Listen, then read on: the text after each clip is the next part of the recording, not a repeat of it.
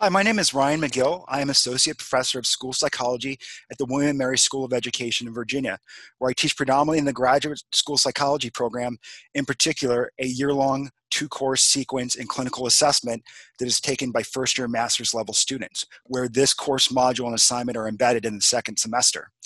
So I first became aware of the Burroughs Center for Testing's Mental Measurements Yearbooks reviews when I was a doctoral student and was also practicing simultaneously full-time as a school psychologist in a local school system.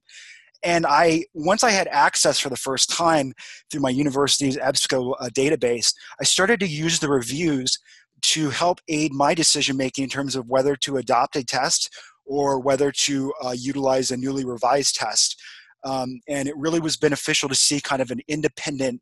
um, source to go to and know that, that the quality of the reviews and the comprehensiveness of the reviews was not going to be in question. And that's really what I find to be the primary benefit of using those resources in my classes, um, because that way students are exposed to sort of an independent voice that's re- regarded within the, the Um, assessment community is really a gold standard. And so um, they know the information they're getting is of high quality, and, and um, the comprehensiveness of the reviews is never in question. So in terms of the assignment, um, it is a group test review, but I think you will see that it goes beyond sort of that traditional test review where students largely just parrot the information uh, in terms of reliability and validity evidence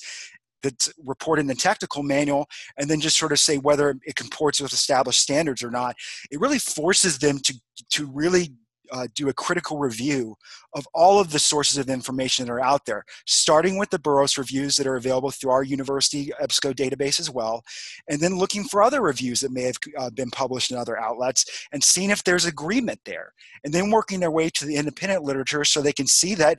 you know, you know the, there's a lot of information that we have to really evaluate um, for, for tests and determine whether they're, they're useful in clinical practice or not.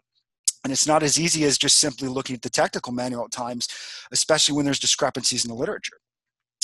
Um, so the student response has been interesting. Um, in their presentations, you can tell it's clear that um, they have to wrestle with the fact that, you know, a, you know, the Burroughs review may point out certain strengths and limitations. Other reviews may point out others. There may not necessarily be agreement across reviewers. And then you may have an independent body of literature that that doesn't, um, that, that maybe ha illuminates other findings. And so it can be really difficult to kind of reconcile, so that they, they are really wrestling with that for the first time really in their clinical training, that um, it's, there aren't always black and white scenarios with these matters. So in terms of practical suggestions, I think first and foremost, uh, students would benefit from having a, um, some type of measurement training so that they can do, you, you know beforehand that they can have the skill set to go in and do a competent review that this assignment requires.